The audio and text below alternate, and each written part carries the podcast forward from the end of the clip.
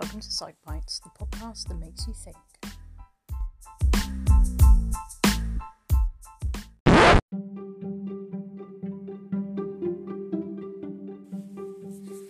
So, in this episode, we encounter part two of the rise and fall of behaviorism. So, this is the fall, and essentially, really looking at how behaviorism went from being the predominant um, approach in psychology to then uh, hitting that kind of downward turn in the 1960s that meant that it then became superseded by the cognitive approach.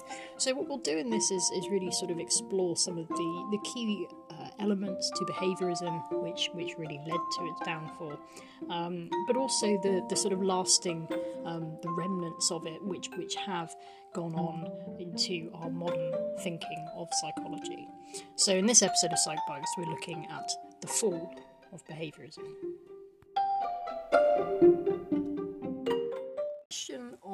Why behaviorism fell is perhaps more of a moral, philosophical, and societal one, um, rather than one that is scientific. In some regards, you can see behaviorism in a lot of things that psychologists today do. Of course, the cognitive revolution, although perhaps they might not be the first to admit it, um, kind of grew out of behaviorism and, and took some of those principles uh, of scientific research, but underpin them in the belief that it would be possible to measure mental processes by examining uh, the mind experimentally. So, essentially, behaviorism hasn't necessarily uh, fallen away from from the scientific discipline of psychology, but certainly I think that the kind of social structures, the social backdrops meant that behaviorism evolved and uh, you know and, and, sort of became uh, superseded by by other approaches. So this this is very much kind of my own perspective on this. This isn't necessarily um, you know the answer to the question, but hopefully it'll just kind of get you thinking about some of the wider context of, of behavioural psychology. Let's take a little moment with the, the social backdrop here, because really, in the nineteen sixties, it was kind of in its in its heyday. You know, you've got the work of Skinner, um, really sort of pushing behaviorism forward as, as this ideological um, stance in terms of understanding human behavior. And, and Skinner, of course, was this real advocate of the notion that you could actually use behavioral techniques for the benefit of society. And we talked about this in the, the last episode, The Rise of Behaviorism, and his book Beyond Freedom and Dignity, where you know Skinner essentially advocated the use of, of reinforcement uh, techniques as a way of creating a utopian society. Indeed, that was the, the whole um, reasoning behind his book Walden 2. So, you know, essentially that, that was kind of there, but but let's just take a little moment and, and think about that sort of ethically, morally. You know, do we do we like that idea?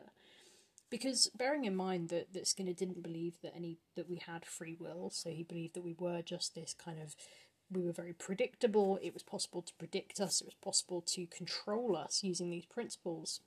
You know, what what sort of things are going to be um, in, integral in, in making that happen?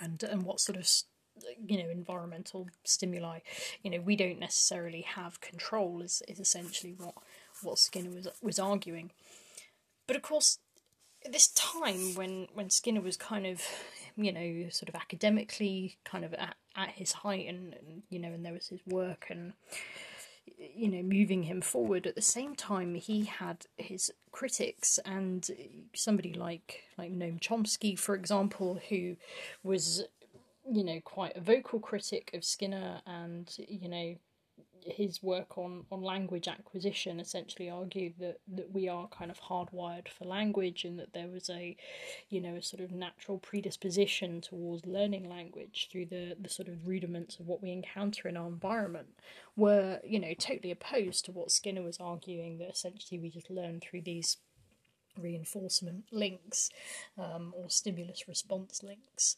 And so you know you, you started to get these kind of more philosophical battles where people were kind of saying, well, you know, behaviorism is only interested in these minute elements of behavior, and actually, human behavior is much more complicated than that. It goes much further, it goes deeper than just, you know, layer upon layer of stimulus response bond. And so, even academically, people were starting to say, you know, actually, behaviorism is not looking at that deeper level. And really, that's, I guess, where things perhaps started to fall apart.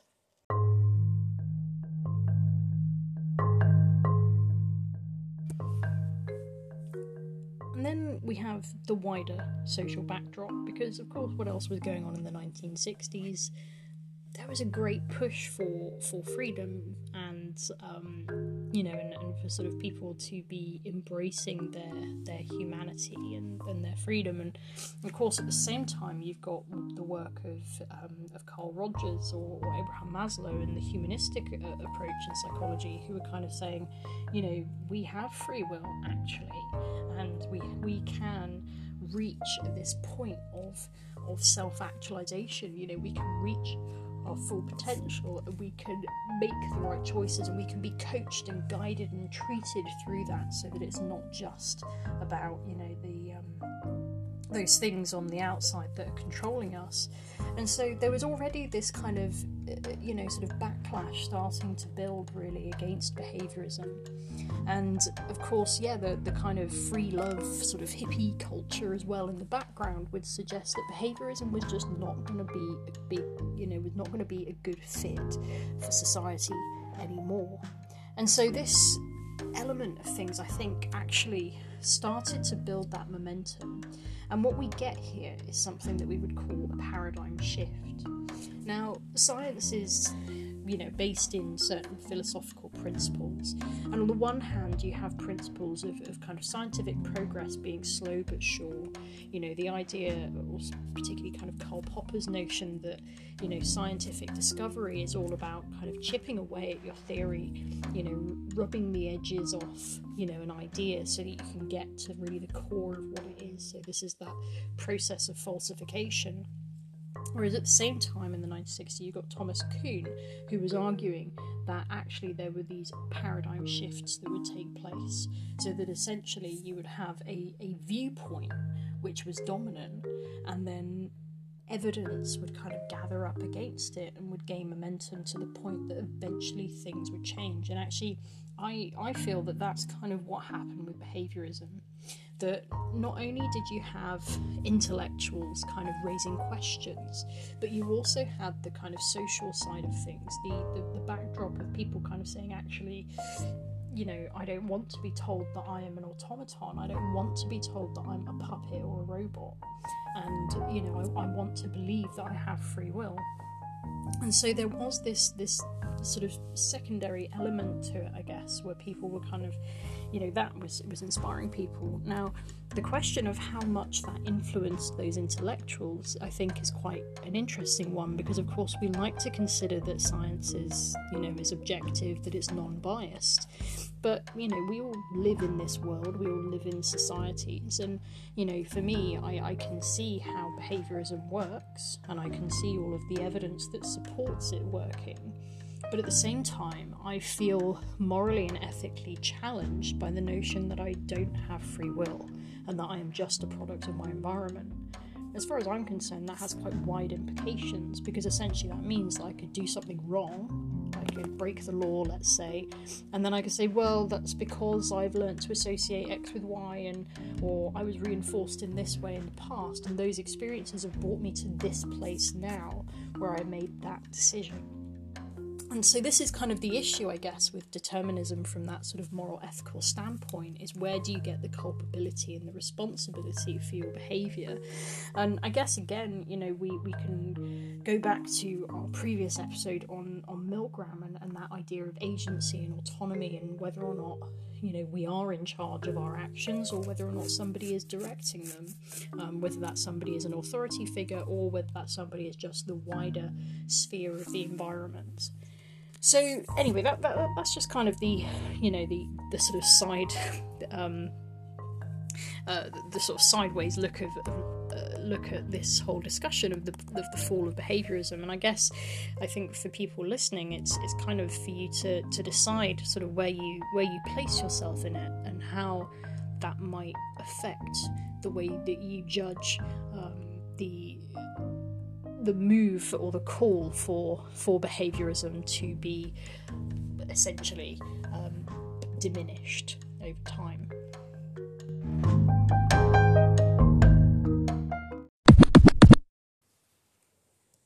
So, essentially, this this moral ethical dilemma um, as I said, was was perhaps underpinning some of the academic questions that were being raised about the validity of behaviorism and the and the longevity of it really as, as an approach in psychology because of course psychology was moving all the time and, and at this point in the 20th century was moving at quite a rate of knots as as sort of people developed more and more understanding um, social learning theory by Albert Bandura was was perhaps one of those steps into a new way of thinking about behavioural psychology.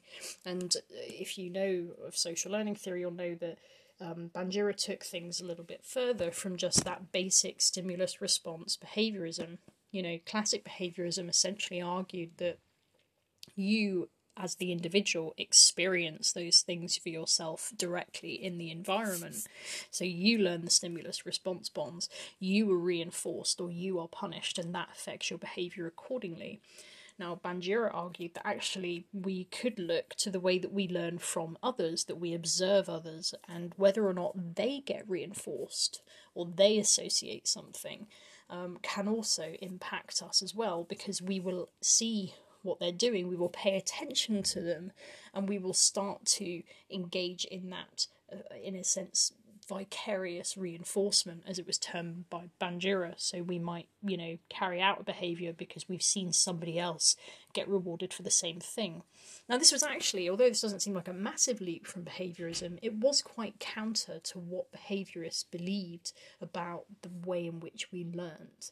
And essentially, what it was introducing, and Bandura did this quite subtly, um, was was cognitive processes. Bandura called it mediational processes because essentially, you know, obviously behaviourism had always distanced itself from cognition but really at the uh, at the core of it this was kind of the beginning for uh, for for allowing or for a discussion about the role of cognition and the role of thought mental processes in this this sense of, of learning and, and behaving in particular ways.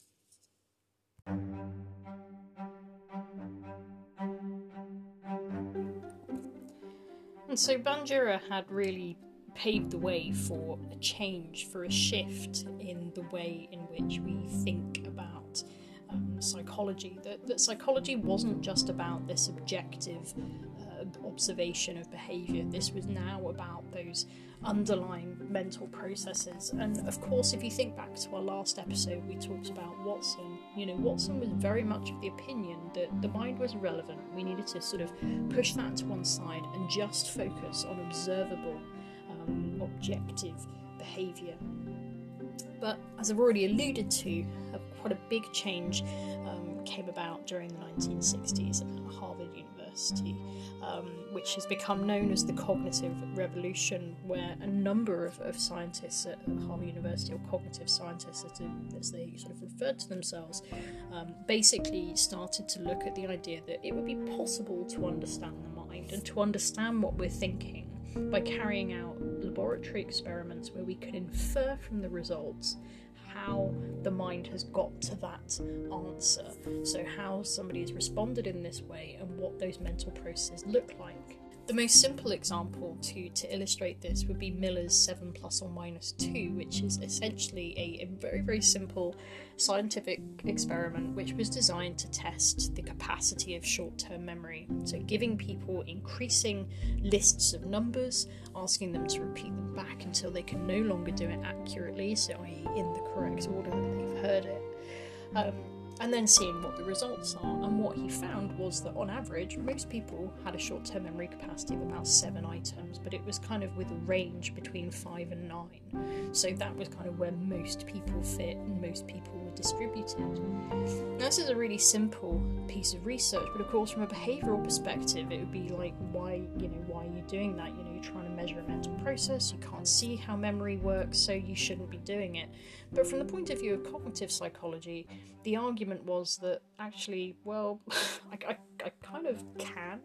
Um, I, I, you know, now I've done this piece of research, I can actually see where, um, you know, where most people fall, and therefore I can suggest, I can infer how large the capacity of short-term memory is.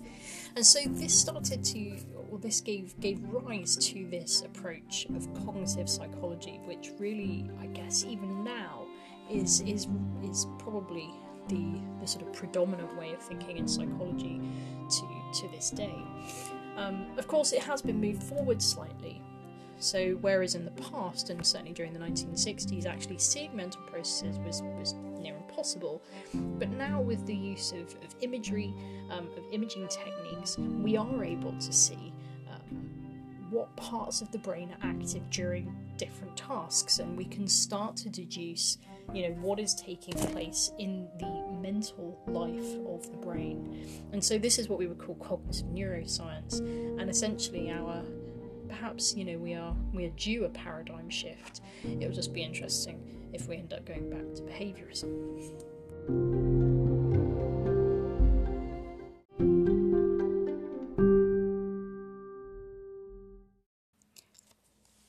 Obviously, I say that kind of half joking, but then I think at the same time, one has to acknowledge that most psychologists, in the way that they approach research, are behaviorists in a sense. You know, they, they have that, you know, that underpinning in the way that they view. Um, view their uh, the ideas of human behavior and and of course any research looking into behavior will probably involve some of these principles and some of these ideas indeed I, I could see um, certain aspects of behaviorism making a comeback. Um, and essentially, if you think about the field of behavioral economics, which has certainly grown in its uh, in its interest over the last few years, um, you know this is this is looking at predictable behavior um, that people engage in, in in terms of their spending and how um, manufacturers how, how businesses sorry are, are using that that knowledge to understand their customer, to understand the client better, and to understand how to target them in particular ways. And so, you know, essentially that's quite an applied area of psychology, but it really finds its roots in behaviorism. And actually, that's kind of cool.